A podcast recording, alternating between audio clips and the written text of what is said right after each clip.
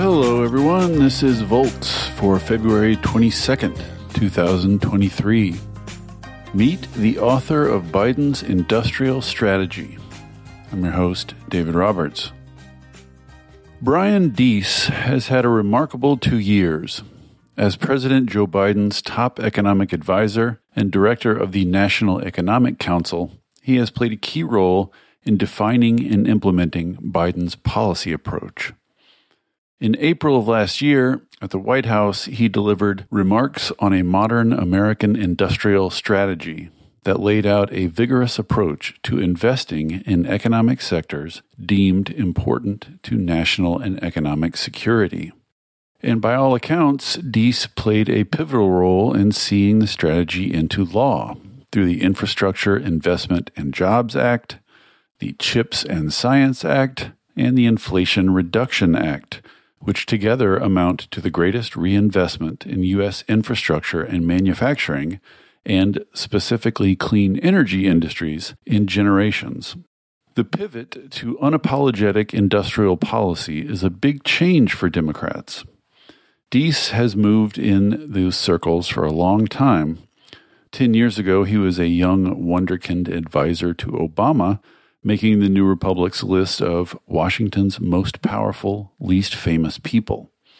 So, as he prepares to depart the administration, I was eager to talk with him about what the shift to industrial policy means, why the U.S. needs to onshore key supply chains, and the work ahead for Democrats in implementing their new laws.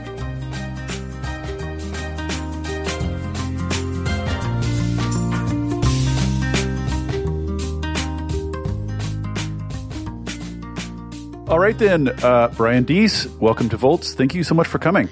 Oh, I'm really happy to be here. I had, I'll say, a little banter, maybe a couple jokes scheduled here for the front end of the pod, but then I looked at my list of questions for for you, and uh, we don't have time for any jokes, Brian. We don't have time. For any, we don't have time for any banter. Let's get very serious, very yes, quickly. we got to get we got to get deadly serious right off the bat here. So let's start here. In 2012, 10 years ago, you were the deputy director of the NEC under Obama. Uh, and in 2022, 10 years later, you were the director of the NEC under Biden. And I'm just curious how things have changed, how America's sort of strategic economic outlook has changed in that 10 years. And specifically, you know, I'm curious whether the sort of vigorous investment and industrial policy that we're going to talk about here in a little bit, the kind of stuff that has been going on under Biden, whether you were recommending that to Obama at the time or do you, or whether there's something importantly unique about this present moment. Well, look, I think a lot of the world has changed since that period, both in policy and economic terms know, if you think back to 2012, we were both right on the back end of a you know historic and transformational policy accomplishment in the enactment of the Affordable Care Acts, which changed the sort of fabric of our economic and social safety net in important ways. Right on the front end of that implementation, and at the same time in a period of very challenging and slow recovery from the Great Recession that was uh, made worse by a failure of policy, a failure of the ability for Congress to overcome Republican opposition at the time to invest more to try to help to drive a stronger recovery.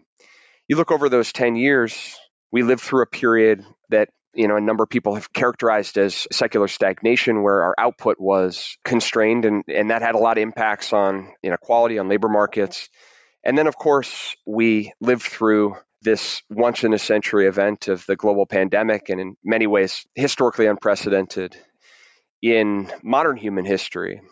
And I think that that helped to bring to the forefront a set of economic challenges that had persisted over that decade and much longer, but were now really to the floor, particularly the vulnerability of supply chains and the weaknesses in our industrial capacity as a country. And so you know, those things together helped to crystallize the economic strategy that Biden as a candidate put out in 2020 and really have been pursuing.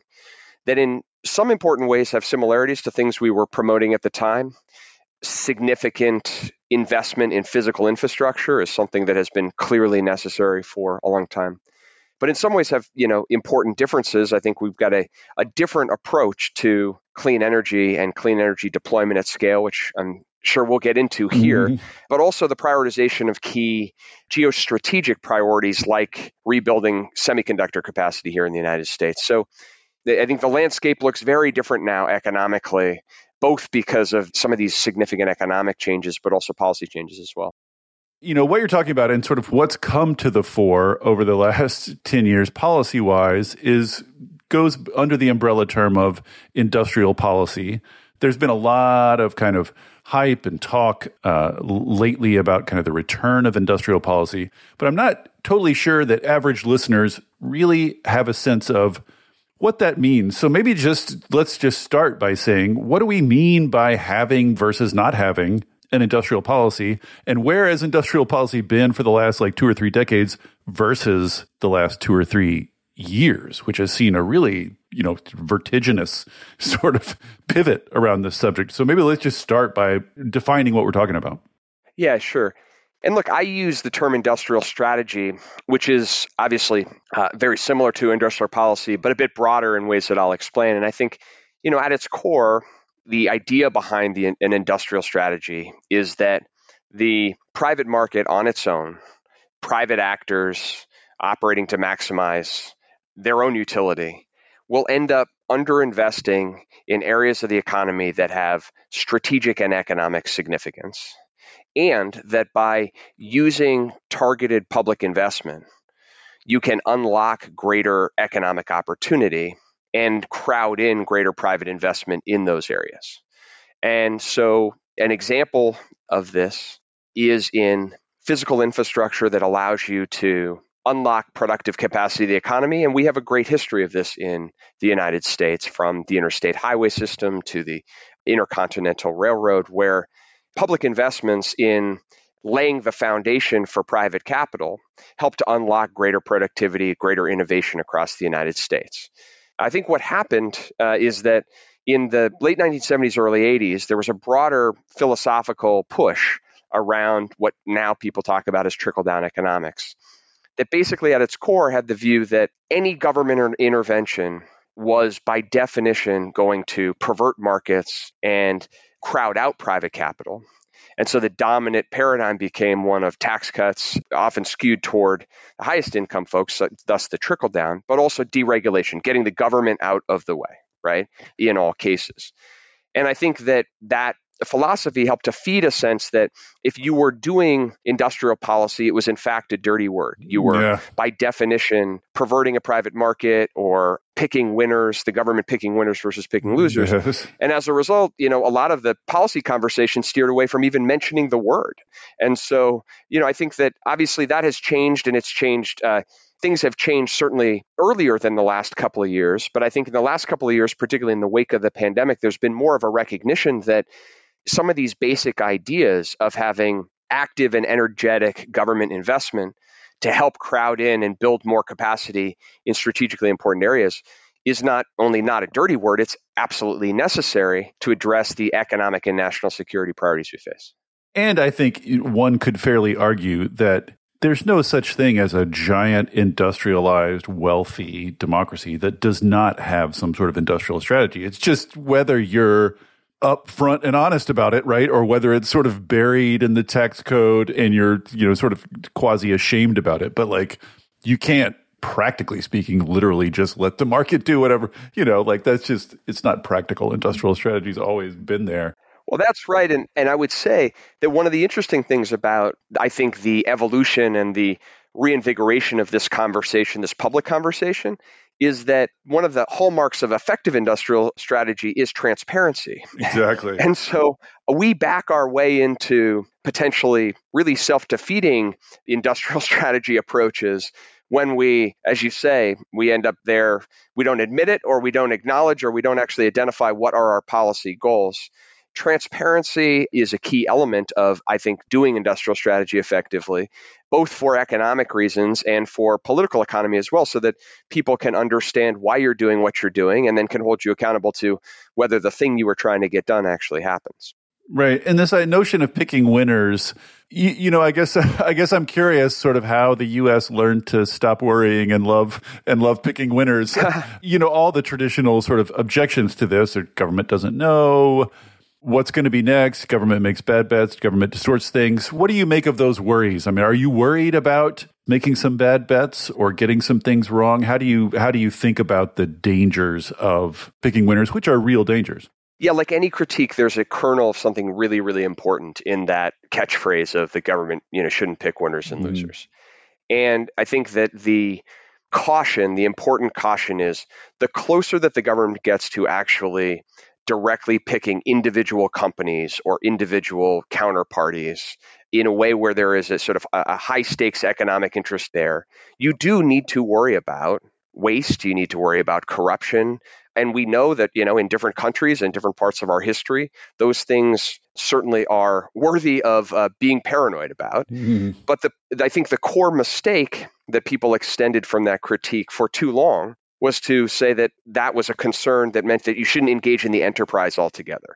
And one of the things that I believe, and I think that we have tried to build into our policy approach is wherever possible, the best way, I believe, to try to drive industrial strategy outcomes is to provide long term and technology neutral incentives to encourage investment where the government is not actually going in and identifying and picking a particular winner. Now, there are some cases where that is necessary. And we could talk about the semiconductor program that we're putting in place, where mm. because our capacity has eroded as a country and because of the scale necessary to build semiconductor fabrication capabilities, there are only a, a small handful of companies around the world who even have that capability. Mm. And so, in that case, we needed to design a policy that was going to provide grants directly to companies on a competitive basis. But precisely because of that, we are putting an extraordinary amount of thought into the way to run that competitive process in a way that guards against some of the downside risk and captures some of the upside opportunities. But wherever possible, and a lot of what is in the Inflation Reduction Act around clean energy is actually trying to lay that foundation of, of signaling to private companies and the private market that there will be long term predictable incentives in place. But then not having the government say, you know, we think that this particular technological application is going to be more successful than this.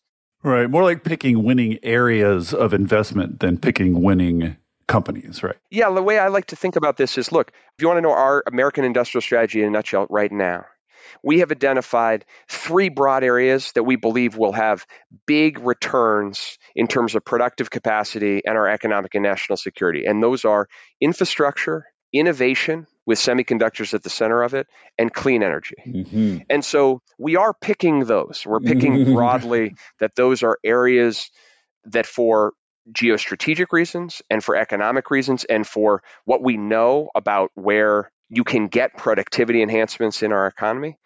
But then, wherever possible within those, we're not trying to say, you know, the government is best positioned to figure out whether this particular technology for generating clean hydrogen in this particular application is going to be more effective than this other one. We're trying to say we need more clean energy capacity, clean energy supply. We need it faster and cheaper than we have gotten it to date. That's an existential project. and if we do it in the United States, we'll build manufacturing industrial capacity here. We'll be able to capture greater export share of a very fast growing global market. And for all those reasons, that's the industrial strategy part of this. Mm-hmm.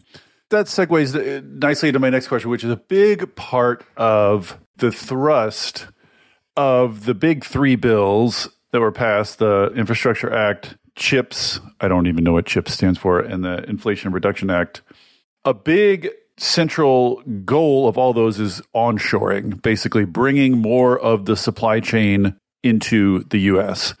So let's just talk about that a little bit. The, the, case for onshoring, you know, if I put my sort of conventional economist hat on, doesn't it doesn't fit very well. it's too tight. It constrains blood flow in my brain. But I wish we were in on video so I could see that hat.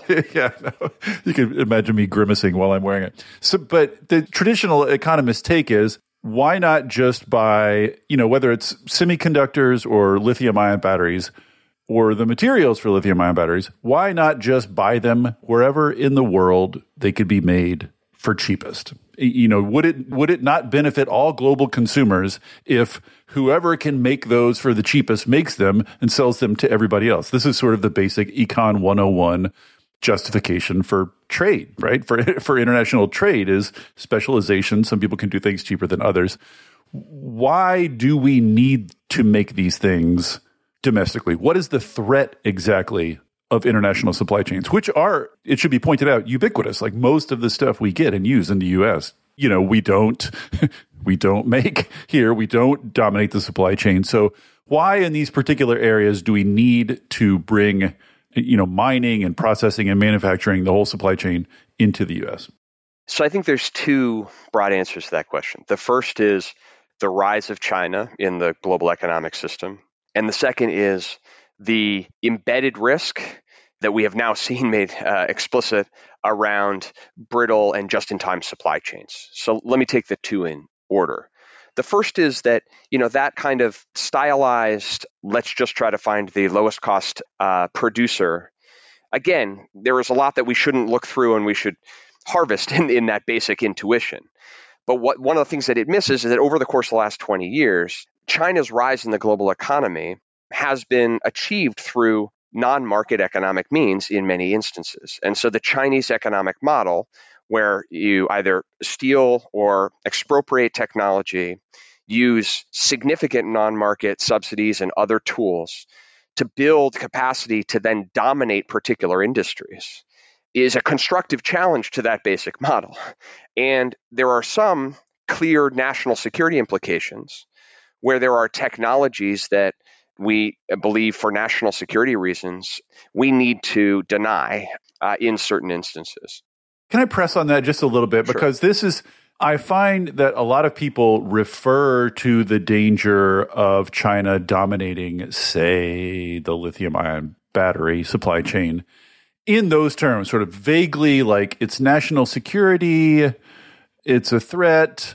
And I find it all a little hand wavy. So I'd just like to hear, like, what concretely do we think China would or could do. Like China selling us a bunch of stuff, that's a two way relationship. It hurts them also if they cut us off from buying sure. the stuff they're making. So, tangibly, what do we worry China might do? Right. So, look, and I think you're right it, that it's important that we be specific in these contexts and in our policy to avoid broad brush characterizations. First, there are certain direct military applications for cutting edge technology that we have to be particularly aware of. And without going into the kind of detail that I shouldn't, if you look at, for example, the export control regime that we have put in place for leading edge semiconductor technology, we are trying to be quite intentional about being specific and tailored and targeted in those purposes. But in controlling some leading edge uh, the, the, the most sort of advanced chip technology because of its direct use application in particular military uh, mm-hmm. applications. Okay, so that's that's one category.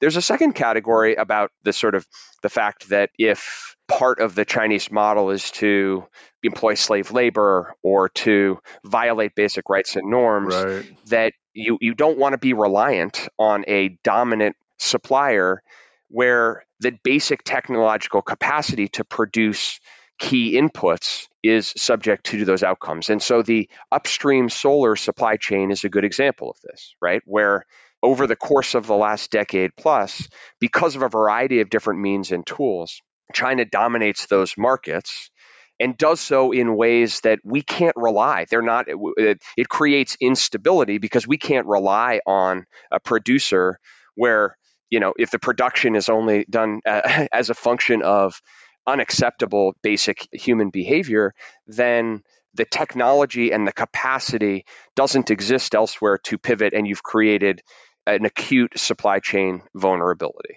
Yeah, I guess another way of putting that is if there's only one producer, none of the buyers have any leverage over the producer, basically. That's right. And that's why I think that the second piece of where I think, you know, conceptually why we should care is this notion of supply chain resilience. You know, and one of the things that we did when we first came into office, the first month, it was February of 2021, was the president issues an executive order to identify the key supply chains and do a full forensic analysis of where the vulnerabilities and the chokes points were, where you had the dynamic you just described of one dominant technological owner or one dominant supplier, where you might create those types of vulnerabilities, right? And the answer to those questions is not and should not always be that you just need to bring every one of those supply chains to the United States and have the production happening here assuming you even could right, do that. Because it's it's neither feasible nor advisable to try to have all of it in the United States. But at the same time, there's clear lessons and clear outcomes where having homegrown industrial capacity and the technological and the innovation benefits that come from that is an absolute necessity. So there are areas like leading edge semiconductor production where we in the United States do need to have that homegrown capacity to produce and the, the technological spillovers that come from that. That does not mean that the goal is that the United States is going to produce all or even most of the leading edge semiconductors that are produced in the United States. But once you have that capacity, and you have more diversification of players who are capable of doing it, mm-hmm. you're reducing your vulnerability. And that's true of the upstream battery supply chain, of the solar supply chain as well. So it's mainly about resilience and national security. Yeah, and I think you are right, and it is right to push policymakers to be specific rather than vague about the applications right. in those contexts because there is a risk, as you say, of just sort of justifying any particular market intervention on those terms. But I think that because of the work and the analysis that we've done, at least in the areas where we have taken seriously and put into place industrial strategy policies, I think that we can demonstrate what does resilience mean, right? What does it mean? What is the goal in terms of trying to get leading edge semiconductor production here into the United States? And certainly as we go and we implement and execute, we should be held to account to actually identifying those goals and then seeing if we are meeting them. What about those cases? And it does seem like there could be cases where industrial strategy um, is in some tension with climate strategy. And so, as an example, let's take these EV credits in the IRA. They are the new version, the new generation of EV credits are tied to some pretty strict domestic content requirements and domestic manufacturing requirements. Um, you know, arguably so strict that no one no no one meets them yet. So it seems like intuitively I can see how that's good for industrial strategy, maybe even good for the US economy and good for resilience to manufacture and, and do more of that stuff onshore. But it also seems like intuitively that's going to slow down the spread of EVs in the US. If we are putting a, a, a speed bump basically between us and US uh, adoption of EVs, you know, like from a climate perspective, you just want to lower emissions as fast as possible, as much as possible, the cheapest, fastest way you can. And this is not the cheapest, fastest way, right? Deliberately, it's not. It's got an eye to resilience and redundancy. So, do you? How do you think through that tension? You know, I actually think that to have a durable, effective climate strategy that also, you know, operates with the urgency that the issue deserves, you have to factor in this concept of resilience, or you're not going to succeed across longer periods of time. And I think the upstream solar supply chain example that we were just discussing illustrates that.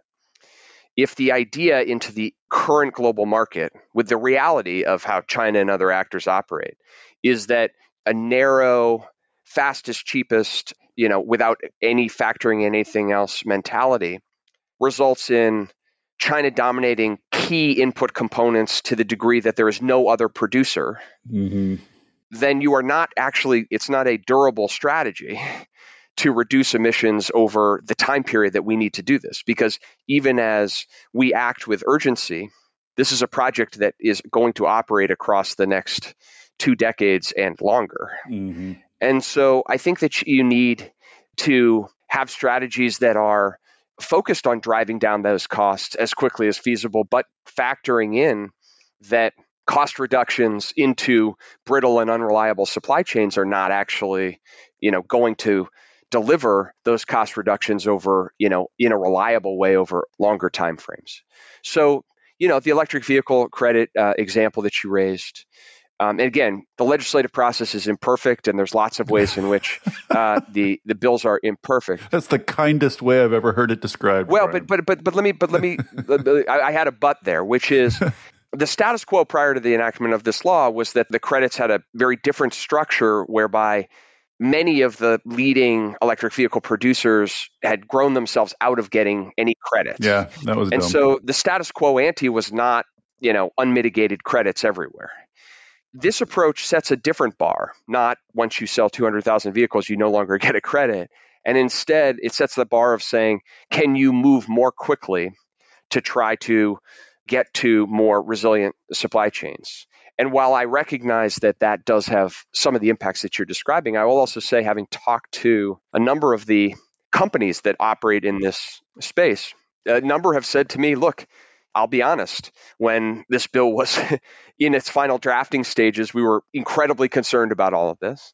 And in the weeks and months afterward, it has totally changed our behavior. We are reorienting, we are investing in particular ways. Interesting. Um, things that we thought were hard or impossible may still be hard, but we're now making them possible. And so, you know, look, we'll have to see. And as I said, I don't think, you know, I wouldn't claim that we've got that element or some other elements perfect, but, you know, it's a high bar to drive toward you know a different goal. You know looking back on this in 10 years say do you think our move to onshore some of this supply chain will look faster and easier than we anticipated in advance?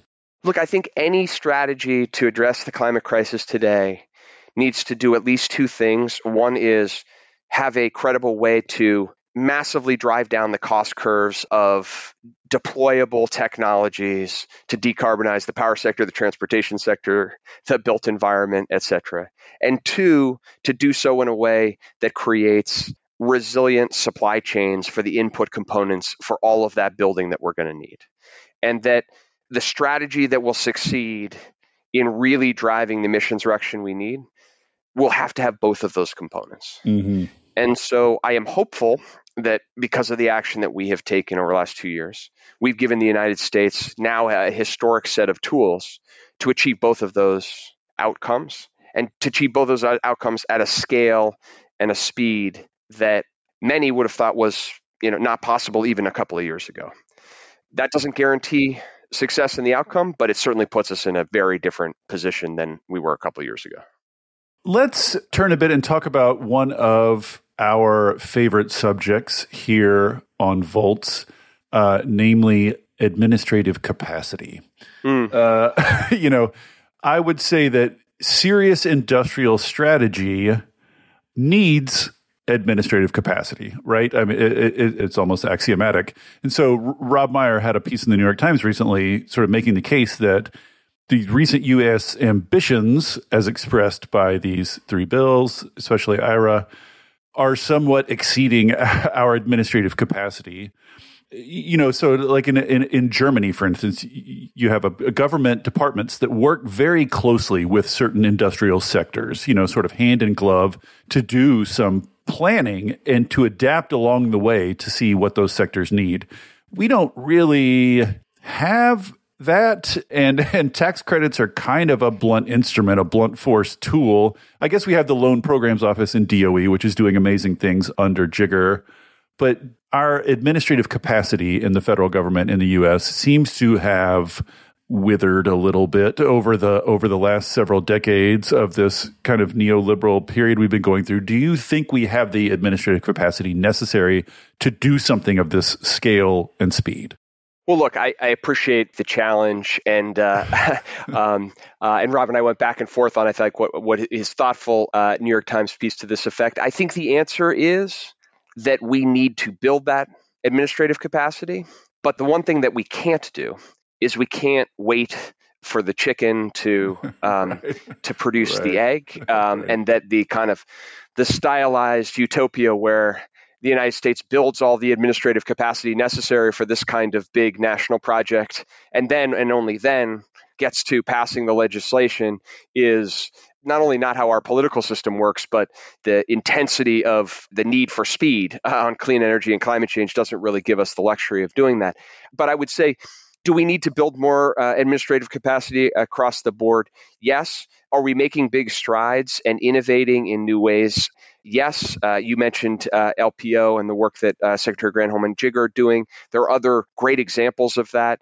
You know, we've stood up a joint program office between the Department of Transportation and the Department of Energy to do electric vehicle charging implementation across the country mm. and, and showing how do you actually build the administrative capacity to get two different agencies to work together with 50 states to coordinate to actually do that so yes, we are you know building that car while we charge it or whatever the right analogy is, but but we're sh- we're showing good results. You know, a lot of people said you're never going to get all 50 states to even apply for this because some don't even have the capacity to do so. But through an iterative process of building capacity at the federal level, building capacity at the state level, we just uh, yesterday we're recording this on the 16th. Yesterday, uh, released the you know electric vehicle guidance for how we're going to get interoperability standards. Mm-hmm. We worked with key companies, including Tesla, around them announcing for the first time to open up parts of their network. Yeah. These things need to work together. But I think the right answer to that constructive challenge is how do we build this at the same speed and urgency that we need to address the issue. Last point I'll say, you made the point about tax credits. Tax credits are blunt, but they can be enormously effective in the American system right? Mm-hmm. We're going to do this in the American system in a way that is different than uh, some of the European models and otherwise. And having long term technology neutral tax incentives is among the most powerful and efficient ways to give private capital providers the incentive to pull forward investment. And we know that that investment is among the most powerful ways to drive cost curves down you know, and it also requires less administrative capacity, to your point. Uh, so I, I wouldn't discount that, even as I agree that there are a number of places where we need to build up that capability and we need to do it quickly. Yeah, but by no means do I want to badmouth uh, tax credits. They're the made the made the point many times. They are the quiet workhorses of the progress yes. made thus far. They don't get as much attention and argument and you know sort of team sports as you get around other policies, but they've been in the background for decades now, just chugging away and with demonstrable results. So, um, you know, administrative capacity is one aspect of implementation, but implementation, of course, is a broader subject, a big, thorny subject. You know, there's, there's a common critique of sort of people on the left that they they fight and fight and get a bill passed and then you know they go home and watch Netflix. And of course, with something big like this, three big bills like this, all the devil is in the details and in, in, the implementation. So I'm sort of curious how you think about trying to avoid what Leah Stokes calls in her in her great book, the fog of implementation. Sort of, mm. I'm, I'm just curious what you what are your worries implementation wise? What are you worried could go wrong, and and how are you thinking about just following up and making sure this is done well? Yeah.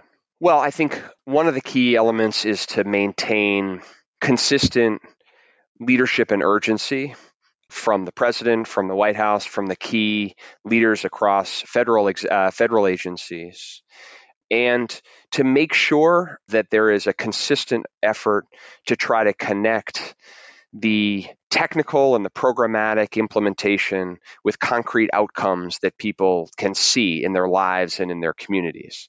And obviously, that's important from a political perspective, but I actually think it's quite important in maintaining the kind of culture and dynamic to avoid that fog of implementation, right? That there needs to be a kind of urgency to being able to say, you know, if we are undertaking a national project to eliminate lead pipes in 10 million homes and 400,000 schools, that everyone involved in that process, from the EPA administrator down to the regional EPA offices, down to the state grantees and onward, understand that there are targets and metrics and milestones, and you want to go into communities and you want to be able to show and demonstrate when that is happening, mm-hmm. because that's going to keep people forward leaning, leaning forward rather than uh, leaning back.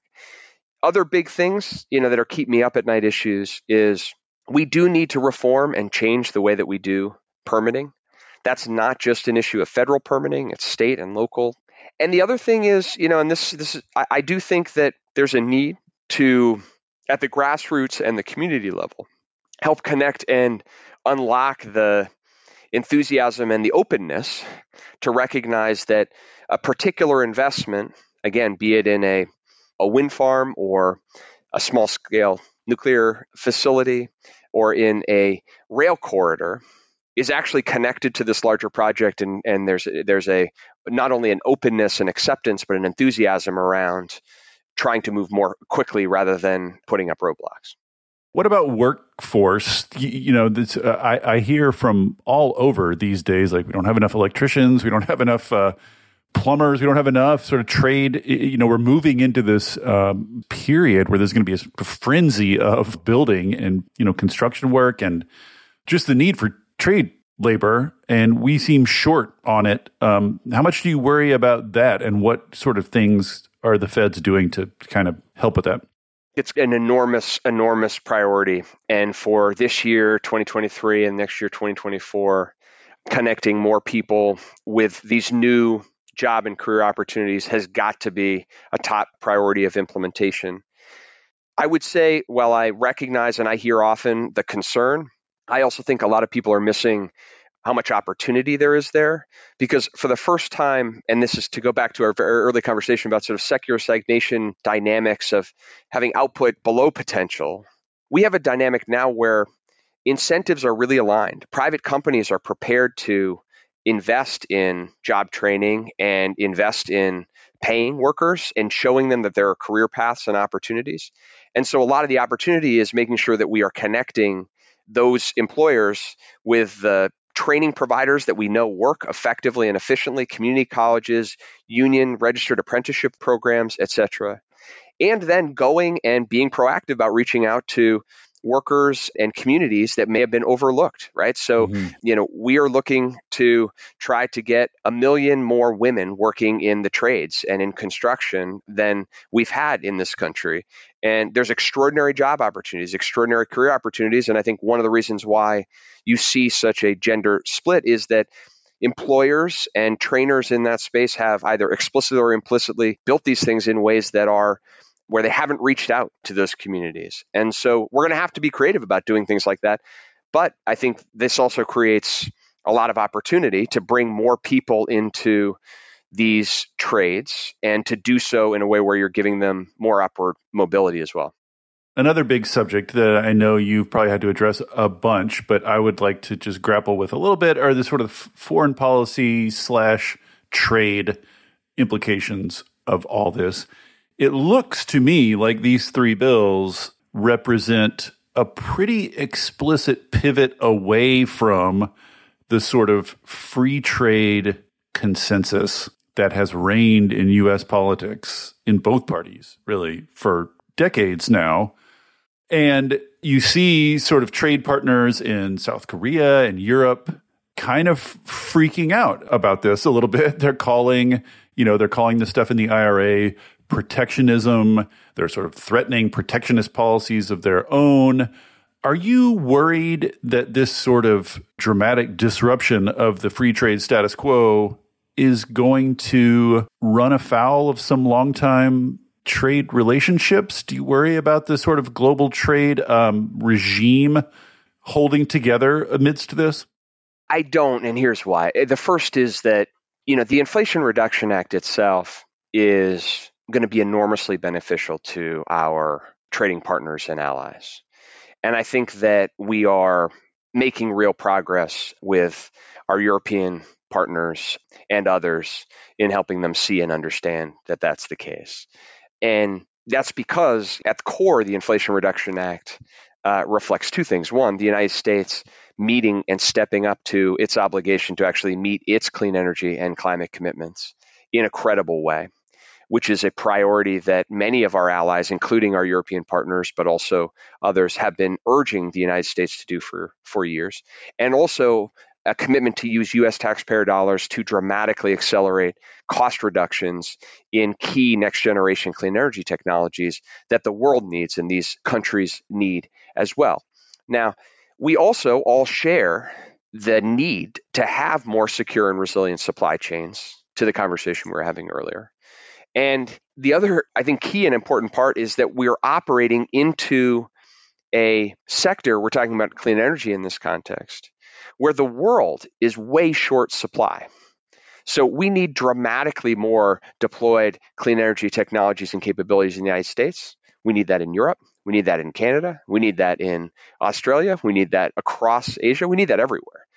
So the United States stepping up and showing a viable, scalable model to do so uh, in a way that will help drive down global costs and in a way that puts the United States in a credible position to meet our commitments actually creates much more opportunity than constraint. And what it requires is harmonization and effective economic diplomacy and making sure that there is transparency and making sure that we are not doing things that would create unproductive or inefficient subsidy races. But at the core, the United States stepping up and investing in our own industrial capacity in these spaces is first and foremost the right thing to do for our country, the right thing to do for our workers and communities. But it also will have these uh, these global benefits as well. And I think that we will, over the course of this year, have a lot of opportunity to actually build partnerships against this. So you're not worried about sort of like if we put domestic requirements and we put, say, a border adjustment or something like that, and then another nation will do it, and then we'll ramp ours up and they'll ramp theirs up, and you will end up in trade wars that will slow the sort of act as a slowing force on the spread of these technologies. You just you just don't think that's going to manifest? Look, I think you're identifying a risk, but I would say from where I sit, both on the substance and the economic diplomacy of this, there is more opportunity than than risk in that area. So it's it's always a risk. It's always a risk that you should take seriously. But but but you know, if we were having this conversation several years ago, the dominant conversation would be whether, how, and in what context could you ever envision building a durable political coalition in the United States to pass any meaningful legislation that would increase clean energy and, and, and, energy security and do so in a way that would put the United States in a position where it could actually sit at a table with the Europeans and talk credibly about then how to increase global ambition. And that would be the conversation, right? we are in a different conversation. That certainly it has risks, but it is a it's a higher class conversation if the goal yeah. is how to deploy clean energy globally at scale. Good problems to have.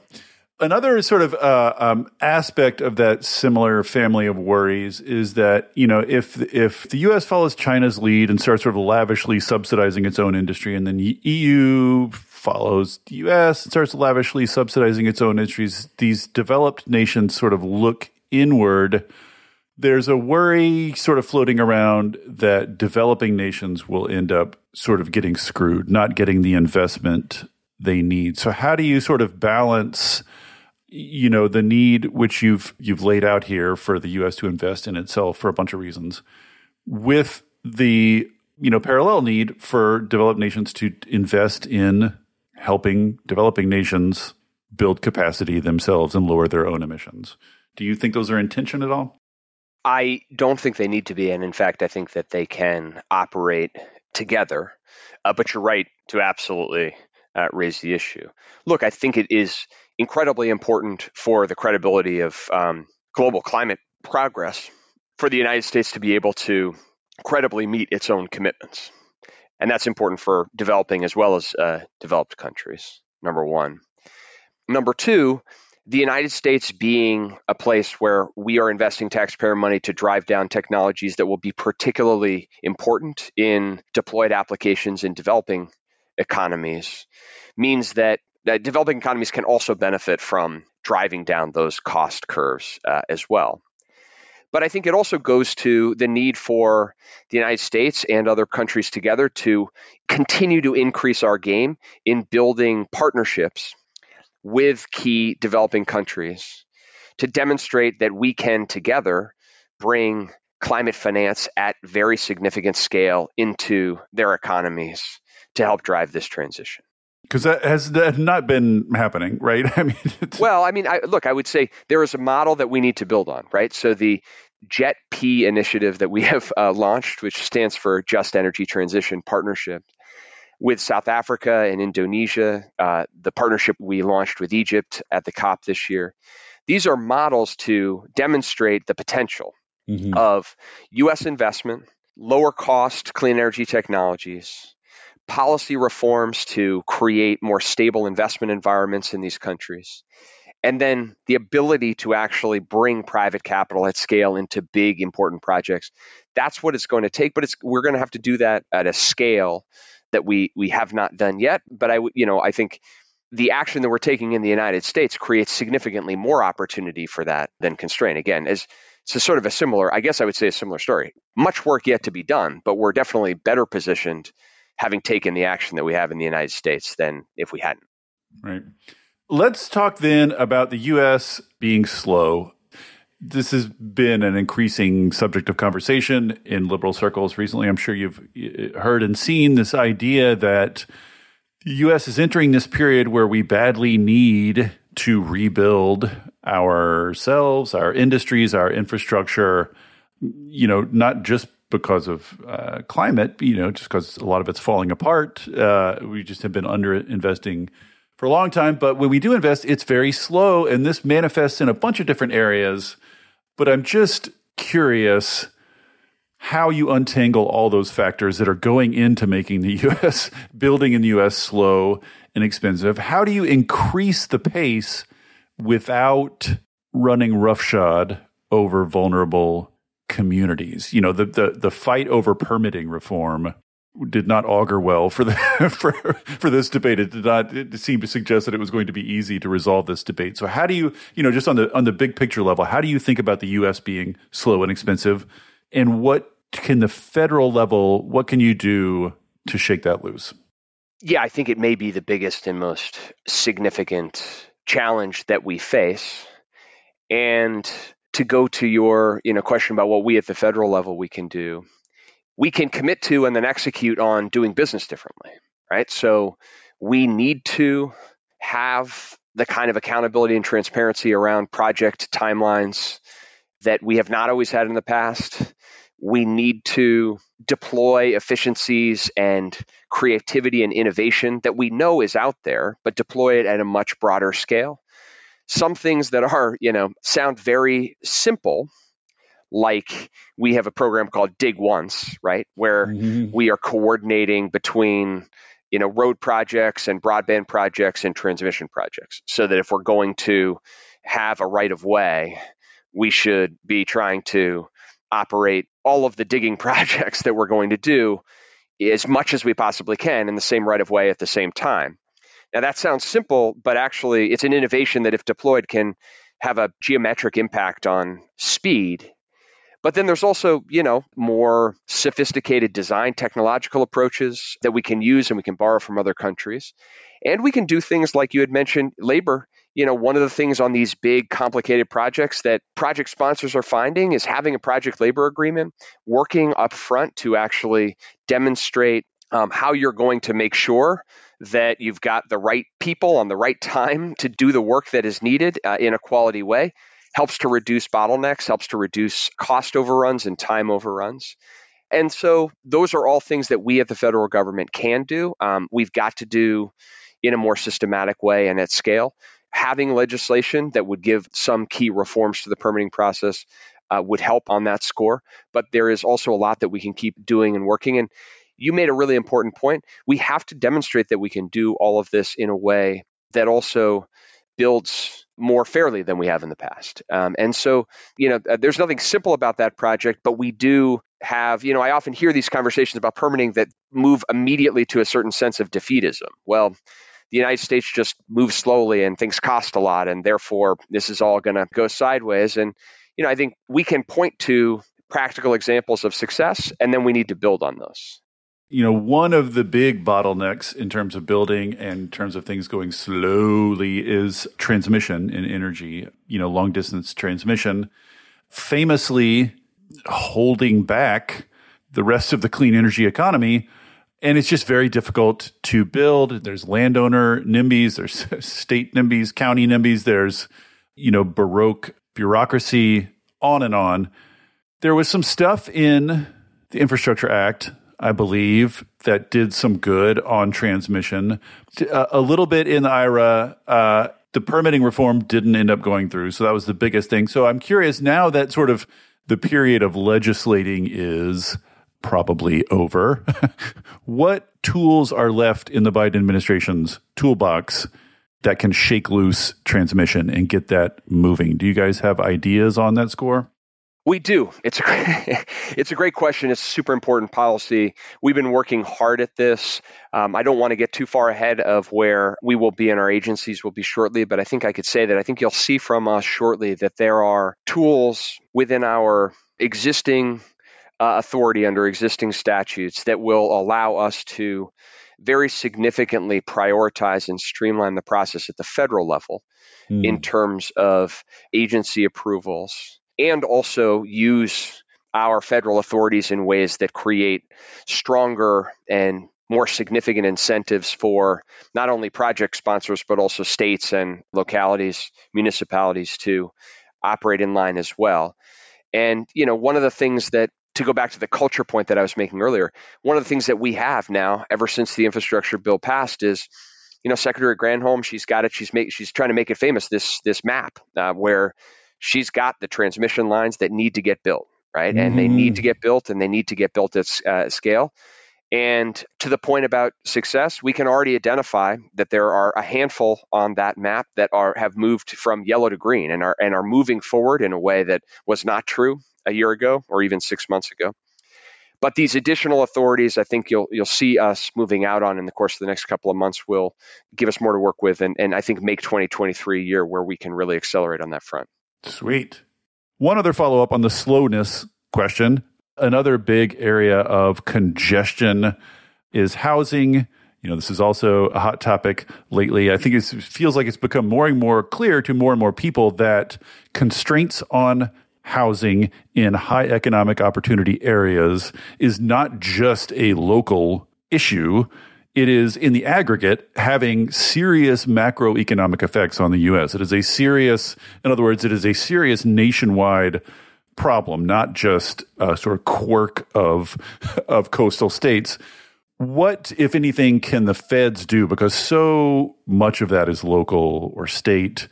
Are there levers available at the federal level that can shake that mess loose a little bit? I'm so glad you raised this question. It's a hugely important issue. And, you know, we have a housing supply crisis in the United States, which is a crisis that has developed over the course of years, basically going back to the great financial crisis. And if we don't build more supply of affordable and dense housing, then we get exactly the dynamics that you just described. And it's harder for people to move to opportunity uh, and find affordable places to live. Uh, we have been dogged on this issue, and there's a couple of things that we can do. The first is that we can build into some of our existing federal grant programs and new federal grant programs in the investments in infrastructure and otherwise incentives that says that if localities actually have more coherent land use and zoning policies that encourage this type of building then that's going to be a you know a plus up for them in receiving federal grants for something like, for example, public transportation. Which makes a lot of sense if you think about it, yeah. which is we shouldn't be spending federal dollars on public transportation into an environment where they're not going to build coherent housing. Totally. Secretary Buttigieg has done this in a couple of ways that we've never done before, and we're now franchising that to other grant programs. The second is we could pass legislation the low income housing tax credit and something called the neighborhood homes tax credit bipartisan support for this uh, these pieces of legislation that provide incentives for people to build dense rental, uh, multifamily, and single family housing. Again, in areas where they have local land use policies that encourage this type of building. And there's bipartisan support for that type of legislation. I know that you know there have been conversations across time of trying to advance this both of those steps are things that we could do. You are right that the decisions operate at the, you know, um, in many cases at the state or the local level. But we can provide a powerful incentive to encourage um, and invest in those communities that are doing the right thing. Could have done a whole pod on politics, but I'm, I'm I mostly left that out. But I'm just curious. Looking back now, it seems striking that Democrats went into this, you know, this latest session heads full of extremely ambitious dreams. you know, the original Build Back Better bill was uh, uh, robust. Let's say it had uh, a little bit of everything in it. Over time, you know, we just saw that get stripped down and stripped down and stripped down. But somehow the climate piece, the clean energy piece, survived more or less intact through that entire sausage making process. What are we to make of that? what what does it all just come down to sort of like whether Joe Manchin woke up on the right side of the bed or are there larger political lessons to be learned from the sort of resilience of this one piece of the democratic agenda? One of the takeaways that I have is that it has been important um, for us to change the policy and the political approaches to trying to radically and dramatically build clean energy capacity in the United States. And that one of the important parts of how President Biden has approached this, and frankly, Democrats uh, in Congress and, and a lot of Republicans too, is to focus on this as about building our capacity, our manufacturing capacity, and uh, our energy security by dint of having more homegrown, affordable, reliable energy. And to do that and to build a, a, strategy that can achieve very significant climate ambition, but is based fundamentally on that investment opportunity. And that has, I hope uh, and expect, will be an important takeaway of the last couple of years is that even as this process has been challenging and winding across time, if you look across the infrastructure bill, uh, as well as the CHIPS bill, but also the obviously the Inflation Reduction Act, what you see is that these types of investment approaches have a lot of salience, and they have a lot of salience because they're focused on places and people and giving people economic opportunity and helping to drive significant emissions reductions across the country, but based on that core opportunity. You know, I think that that is very different from the political conversation that we had in 2009 and 2010 mm-hmm. on this issue. Uh, it's different than the conversations we've even, even had over the, the course of the decade since. Um, and I'm hopeful that it will lead to a more durable political environment for us to drive forward these policy pieces that are going to be hugely important for our economy uh, and our country and our planet in the future. You were credited alongside Chuck Schumer with uh, bringing Manchin around. I don't suppose you want to give us any secret insight on what was the, what was the magic key, the magic phrase? What uh, what sort of sorcery achieved that? Uh, no, no, no. Look, Joe Manchin is a is an independent thinker, independent minded guy, and he's and he has spent an enormous amount of time thinking about these issues. And you know, he has always throughout this process prioritized the importance of energy security and moving on the climate goals and the climate priorities that we needed to move with a focus on American capacity and energy security. And, you know, I, I think that uh, he had uh, always brought a ton of insight into what was necessary. And a lot of this was about listening and understanding and understanding places where we had principled disagreements. But at the end of the day, trying to get at those core issues where you know the, the, the policies themselves were uh, less at odds, and so uh, no, there's uh, Senator Manchin always has and always will operate independently based on his own principles. But I was fortunate enough to be part of this process, part of a team to ultimately get us to the finish line. Uh, it was a long process, that's for sure, but uh, yes. but uh, better for the country that we're on the other side of it just in terms of like being placed kind of at the center of history and seeing things unfold. It's been a quite a two years you've lived through there at the center of everything. So uh, I hope you're able to catch up on some sleep. well, thank you uh, for that, and, and I hope that we can continue to have uh, these conversations about what I think are a set of incredibly important climate and clean energy challenges, but also a really high class set of challenges compared to we were a couple of years ago. True, true. Um, and so that's what leaves me pretty fundamentally optimistic about all this.